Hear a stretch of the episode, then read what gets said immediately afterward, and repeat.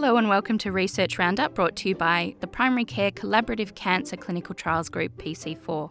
I'm Christy Milley, and each month we'll be looking at what's new in cancer and primary care research, and I'll be talking to authors of recent publications and presentations. Today our guest is Professor Vicky White, who is Professor of Psycho-Oncology at the Faculty of Health at Deakin University, and she's also part of the Cancer Council Victoria.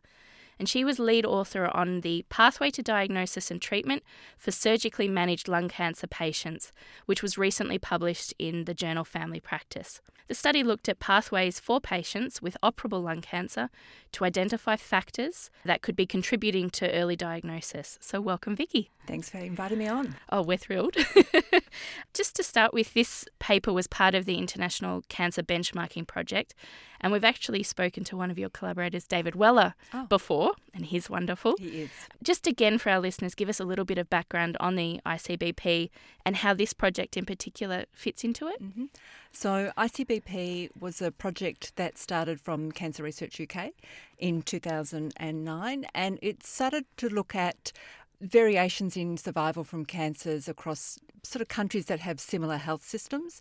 Cancer Research UK was interested to see how the countries in the UK compare to other countries, and then what might be, if there were differences, what might be driving some of those differences. So part of the ICBP was getting countries like Australia involved, and Canada and Sweden, Norway, Denmark and a couple of other countries, and looked initially at whether there were survival differences in breast cancer, colorectal cancer, lung cancer and ovarian cancer. And that was module one. And they found that there were differences, with a lot of the UK countries not performing as well as countries like Australia or some of the other countries in Europe.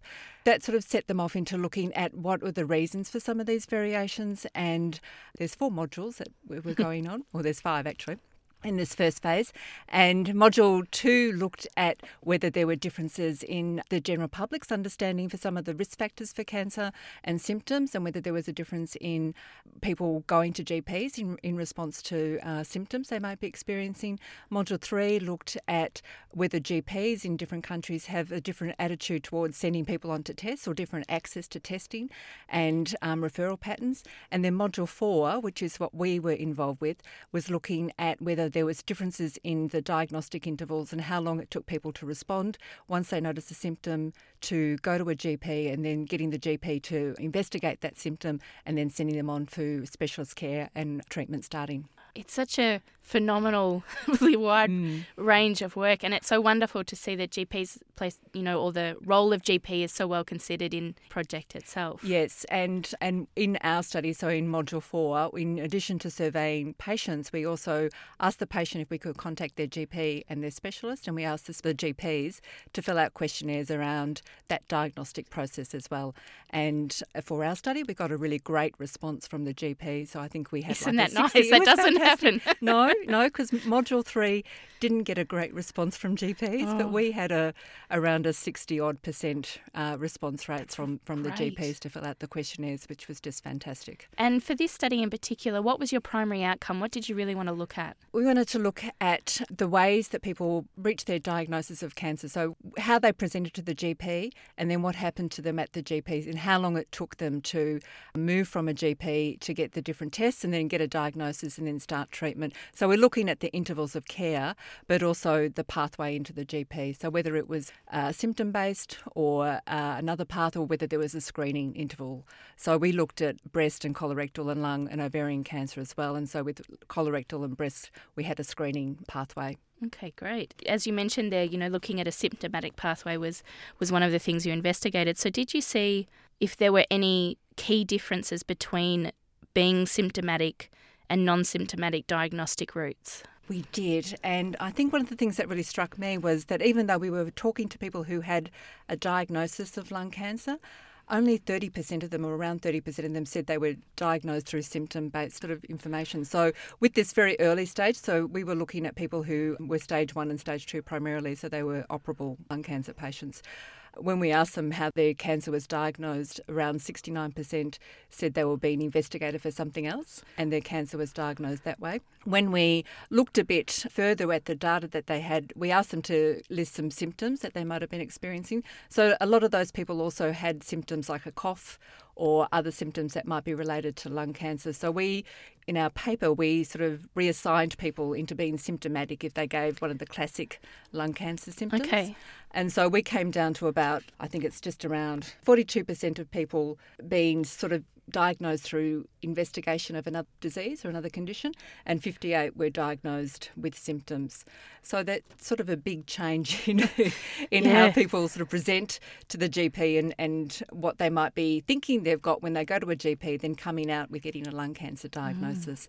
And we also then investigated what the time intervals were for people, whether they were diagnosed through symptoms, like our classification, or through being investigated for another condition. And we did find that there were differences in the intervals that it took. So people who were being investigated for another condition had a shorter time within the primary care, but they had a longer time for the secondary care interval.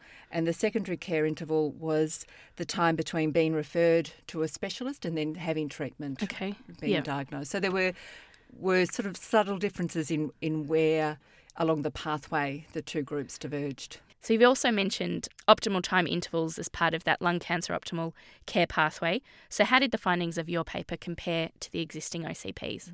So in the lung cancer optimal care pathways, there's three intervals that they specify within that document. And the first one is in relation to the timing of when patients should get their results from investigative tests. So that's recommended within a week. And then the second one is around the time it takes from patients to get a referral to see their specialist. And that's recommended to happen within 2-week time period. And then the third one is the interval from the initial referral from the GP into the specialist and the start of treatment. And they recommend that should take no longer than 6 weeks. And so we couldn't look at all those intervals in our study, but we looked at the last one, so the interval between the referral and the start of treatment.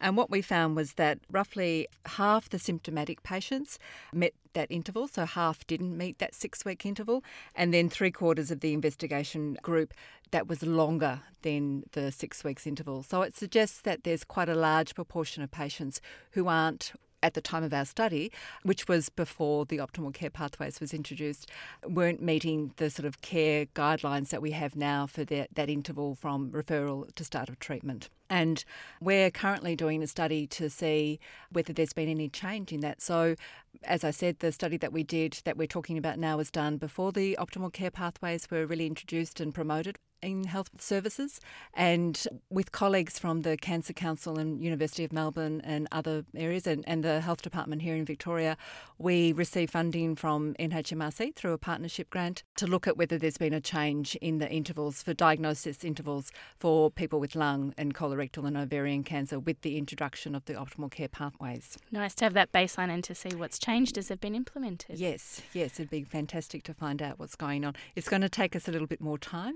Yeah.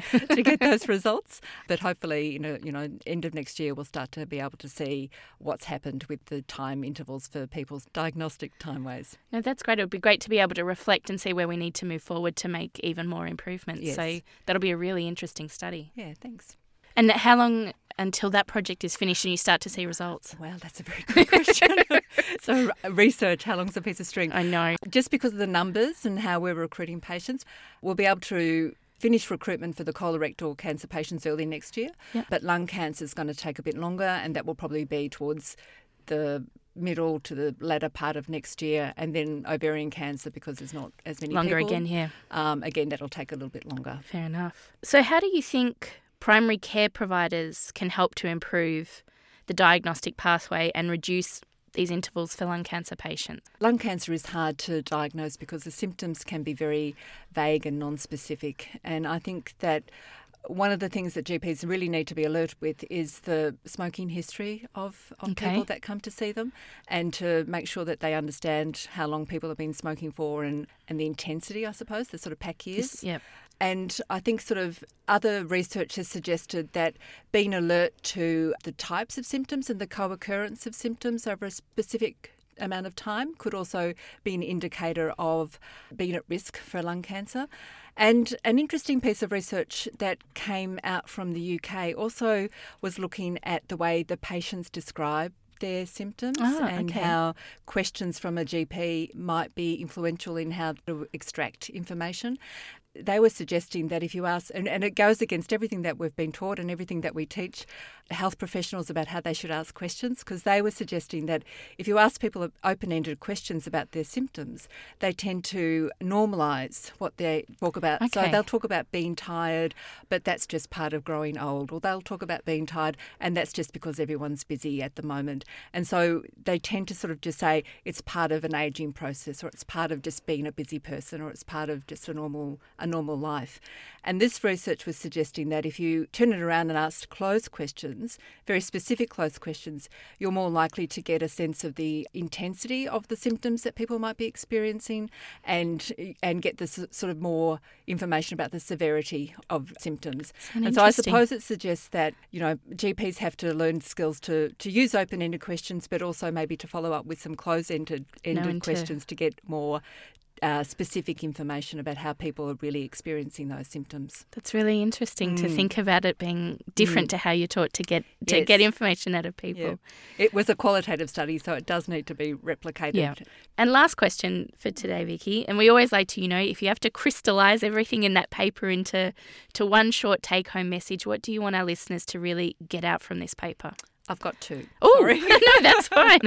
So the first one is the finding that suggests that many people who are diagnosed with lung cancer aren't necessarily expecting that diagnosis. So being aware of the impact of a diagnosis of lung cancer and making sure that we're offering people the support that might be needed and information that they may need once they get that diagnosis. So that's one of my key take-home messages. So the other key message is around the optimal care pathway intervals that we talked about before. And with our finding that less than 50% or around 50% of people were meeting that 6-week interval that we talked about, I think it suggests that there's a bit of work to do to try to improve the pathways to diagnosis and ensure that the optimal care pathways are being implemented so that we can increase the number of people who are meeting that 6-week interval between referral and start of treatment. Great. Thank you so much for your time today. Thanks for having me. Thanks for downloading Research Roundup produced by PC4. You can access the articles and other information in our show notes. Please let us know what you think about this episode by emailing us at info@pc4tg.com.au or keep in touch via Twitter, where you'll find us at PC4TG, and there's also our website, which is pc4tg.com.au.